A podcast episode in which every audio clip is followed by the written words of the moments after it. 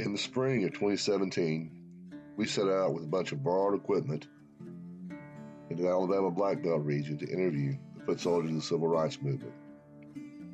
Going in, I had no clue what I was doing. I didn't really understand the, the depth of what had happened. Um, like most people, I hadn't really been exposed to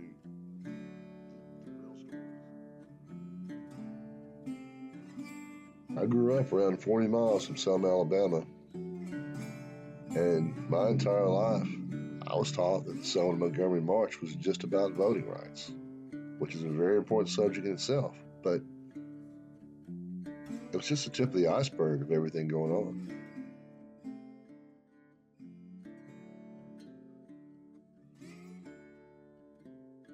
Our goal is to let the men and women who were there tell you the rest of the story.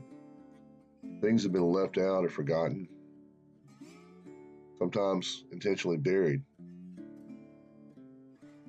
To find the truth, we went to speak with those who were actually there, who witnessed these events with their own eyes and were a part of these events. The story eventually takes us to Selma and to Marion and Demopolis. But to understand all those places, first you have to understand Birmingham.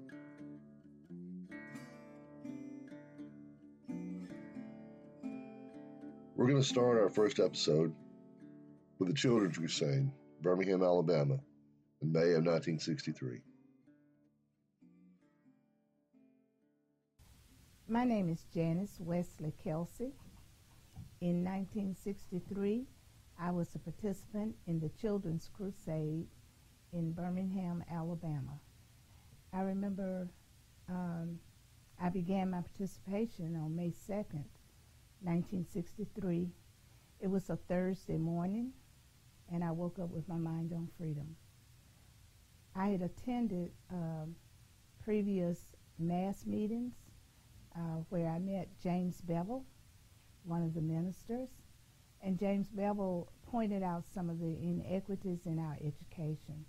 He talked about the copyright dates in our textbooks. Ours were outdated. He even talked about the football helmets. Uh, our football helmets came in blue and white, but our school colors were green and gray. And he pointed out that we were getting discards from one of the white schools. Um, he talked about uh, eating lunch in downtown Birmingham and how we could not sit down and eat a hot dog. We had to stand up in a corner, and yet we paid the same price as the people who were able to sit in the leather chairs. I think because of what he said, and those things were true, that it motivated me to want to do something about it, and that's why I participated. I left school on that Thursday and walked to 16th Street Baptist Church. Went into the church. We sang freedom songs. Reverend Bevel and Andrew Young were in charge. They said some prayers, and we marched out of 16th Street Baptist Church singing We Shall Overcome. We were stopped by police officers who, uh, one who stated that um, we were in violation of a city ordinance. We could not parade without a permit. And he said, if you get out of this line, nothing's going to happen. You stay in this line, you're going to jail. I stayed in the line, and I went to jail.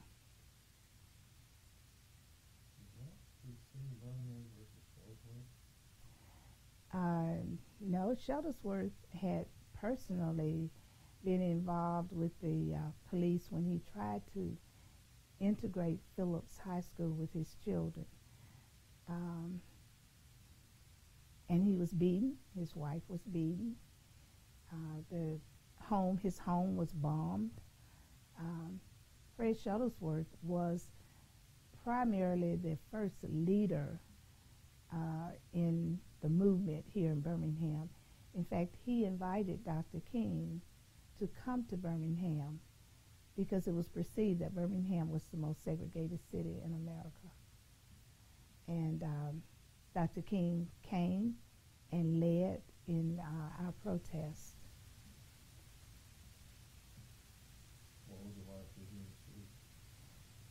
Well, when I heard Dr. King speak, I knew it was very uplifting and motivating and challenging. But Dr. King at that point was not an icon, so I didn't think I was looking and listening to a movie star. He was a famous minister whom I respected, but I didn't hold him in a higher esteem than I did Fred Shuttlesworth or Calvin Woods or John Porter or any of the other ministers. They were all just leaders who I, whom I thought were very effective.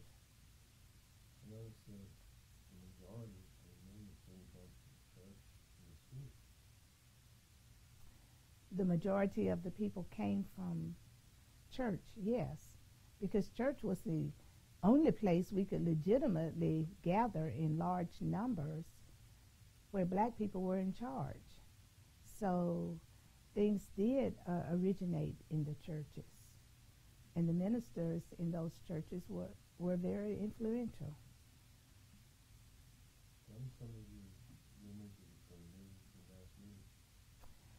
Basically, I thought they were hyped. It, it was always a crowd. Uh, the music was always really uh, upbeat. Um, I liked being in the crowd. I liked uh, hearing the good singing. And the ministers who spoke uh, seemed to get a lot of reaction from the adults in the audience. So I felt like I was in the right place.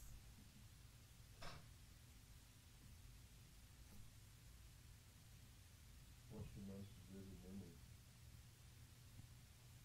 Uh, while in jail at Fair Park Arena, which was a makeshift jail. Um, and black people weren't allowed to go into that area when I was growing up. So being in Fair Park, I thought that was a big thing. When the buses pulled into Fairground, they had an amusement park in the beginning of the park. It was called Kiddieland Park black people could not go unless you went after 10 o'clock on a Saturday night. So I'd never been, but I'd passed there many times. And so when the buses pulled into uh, Kiddieland Park, we cheered. Well, the buses didn't stop at the Ferris wheel or the carousel. They carried us to the back of the building, and we were. I went into a building that was like a dormitory, and while sitting there on the floor one day, a news reporter came in and asked, How do you feel about being in jail? And I remembered a uh, commercial that was on television, and the commercial was about carnation milk. And the commercial said, Carnation cows are contented. And so when he asked, Young lady, how do you feel about being in jail? I told him I was as contented as a carnation cow he took my picture, and I have a copy of that. It's been in many books that I've seen about the Children's Crusade. Four days. I went in on Thursday, and I was released to my parents on Sunday. I was 16.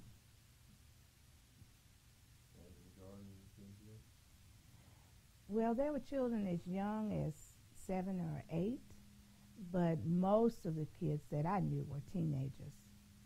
I went home after being discharged with my parents, and of course, my mother was very concerned that A, I had gone to jail, and of course, I had not discussed with her my plan to do that. Um, and so, most of my friends were already still in jail. I could not go back to school so I was in the house for the remainder of that week. And um, I didn't have anybody to really talk to about it. But by, by then, I had another brother who had also been arrested. And there was a lot of concern in our family about what was happening to the kids in jail. Okay. Uh, was primarily younger people in the movement, and then older people came into it later on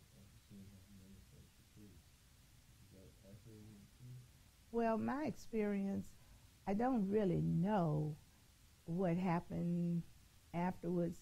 I know when I was arrested, there were thousands of kids. Um, I read somewhere that on May 2nd, over 900 kids were jailed. And by the time the uh, marches ceased, about 3,000 kids had been arrested. I don't know how many adults. I do know that before the Children's Crusade, in fact, a full year before, students at Miles College had organized um, a selective buying campaign to uh, get the attention of the retailers downtown. But I'm not sure, you know, how many were arrested. Um, we were told in our strategy sessions that we really didn't have anything to lose, but our parents did because our parents could lose their jobs if they demonstrated, and then there would be no one to take care of us. So I'm not sure how many adults participated after uh, the Children's Crusade ceased, because actually when the when the Children's Crusade ended, the city officials were ready to come to the table and make some concessions. It was the retailers in downtown Birmingham who felt the brunt of what was going on. White people weren't coming downtown to shop because they were afraid of all of the black folk who were crowding the streets. The black folk weren't shopping because all the kids were marching and being arrested and being attacked by dogs and being sprayed with water hoses. And so nobody was shopping. Retailers were losing money big time. And so they forced city officials to come to the table and let's talk about some resolutions. And resolutions did take place. Um, I remember they took the signs off of the restrooms, colored in white. They took the signs off the water fountains, and they hired at least one black salesperson in the department stores. And so I thought when the Children's Crusade ended that we really had overcome. My active participation in movement uh, pretty much subsided after uh, after the spring of the year. Uh, our president, John F. Kennedy, went on television talking about the deplorable way in which city officials had handled the children during the um, marches, and he pushed for a legislative bill that ultimately passed in 1964, the Civil Rights Act. Uh, I think the Children's Crusade was a stimulus for that. So I felt really good about that. But prior to its passing, in the fall of 1963, I think it was September 15th, 16th Street Baptist Church was bombed. Four girls were killed in the bombing. One of them was a personal friend. Two others, I knew their families. And one other, I didn't know her family, but she had a sister who was in the same class with my brother. Um, that was a very, very painful time uh, for me to think that someone would take such drastic measures to react to what had been done. I think even today, 55 years later, the thought of the sacrifice that was made to generate change is why I even speak about it today. Um, I think the Voters' Rights Act, uh, all of that started with the children taking the front line in Birmingham. And uh, I think it was a catalyst for change all over America. You know, what you said, I want to add that a large portion of what remains, because I want to make sure that future generations have access to people like y'all. mistaken here. Mhm. That's sacrifices. It's Yeah. Here, what that's really taught. And Yes. people have got it and, and understand the importance Mhm.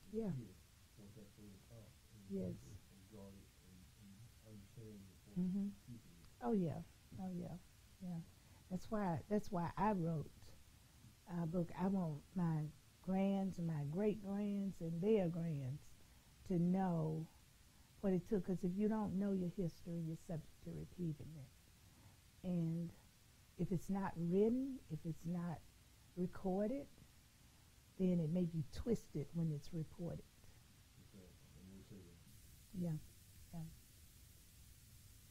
how, how did you personally get started? Okay. I had a girlfriend whose mother and sister were in the movement's choir. And my girlfriend would come to school. She went to the mass meetings with her family. And she would talk about it at school the next day. And what she said impressed me. She talked about the crowds.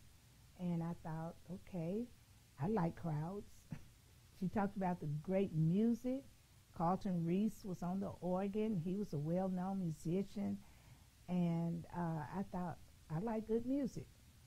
And she talked about um, all the cute boys that would be there. I like cute boys, so I thought I need to go to one of those. That's why I went to my first mass meeting. Because you know, really growing up in Birmingham, I grew up in a segregated society. I didn't really encounter people of a different race. And so being separated didn't really bother me. Everybody that I knew and liked lived in my neighborhood, went to my school, went to my church, and I didn't feel any kind of way badly about my situation. In fact, I was in college taking sociology before I knew that my family was poor um, when we studied salary range and job titles, and I realized my dad only made seven. We are poor. I didn't know it. I did nothing. Nothing in my environment made me feel that way, and I didn't encounter people of a different race in my community. Uh, there were there was a grocery store in the neighborhood that we would go to sometimes, but I just go and do whatever my parents had me to go to the store to get. And there was no interaction. And so I didn't feel like a second class citizen. There were some things I didn't like.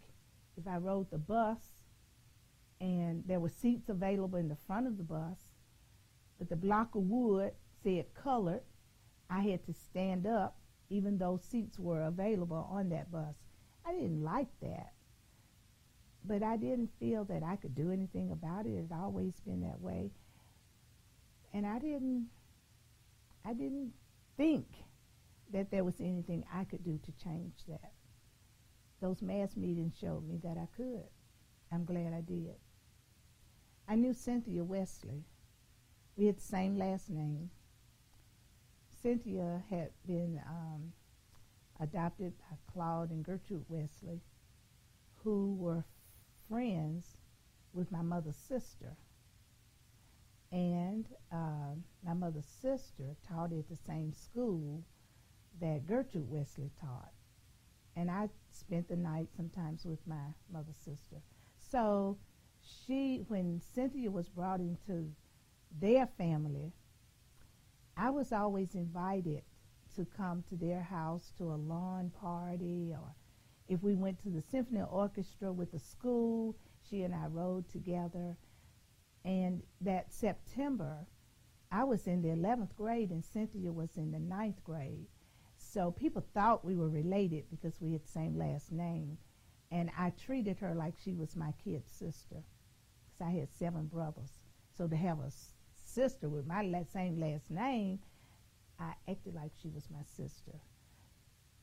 And I was just devastated when the news was brought that she was dead. In fact, people thought it was me.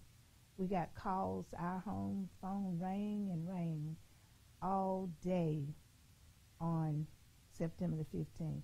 They heard one of the Wesley girls had been killed. And it was two Wesley girls.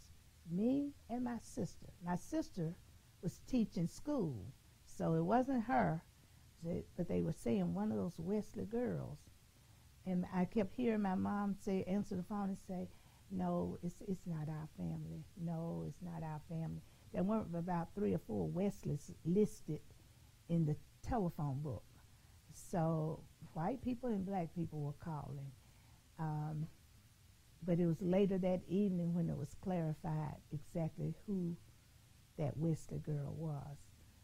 Um, Denise McNair was the 11, and her father, Chris McNair, used to be our milkman. They would bring milk, juice to the house. He worked for White Dairy Farms. And um, Carol Robertson. Carol was 14, and her daddy, Alvin Robertson, taught band at my elementary school, so I knew him. And um, Collins, I didn't know her, but she had a sister who was in the same class with one of my brothers. And I just felt like the whole world was crashing to to get that kind of news, um, to realize that someone was so upset or hated so deeply that they would bomb a church on a Sunday morning. I was familiar with bombings in Birmingham because I lived not too far from what was called Dynamite Hill.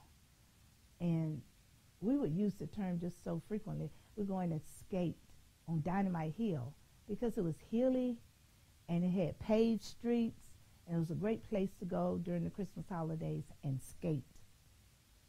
And everybody got skates at Christmas when I was a kid. So saying Dynamite Hill didn't mean to me that somebody could be hurt because their homes were damaged.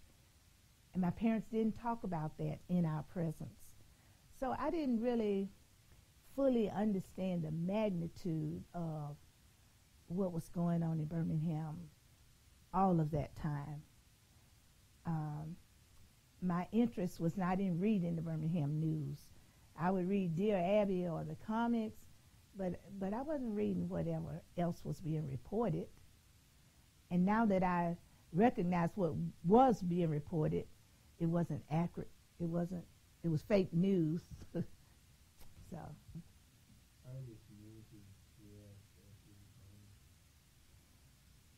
I think hurtful. They were hurt um, but also so uncertain as to what was going to happen next. In my environment, it was a very protected environment. So whatever the adults thought or felt, I wasn't a part of that conversation.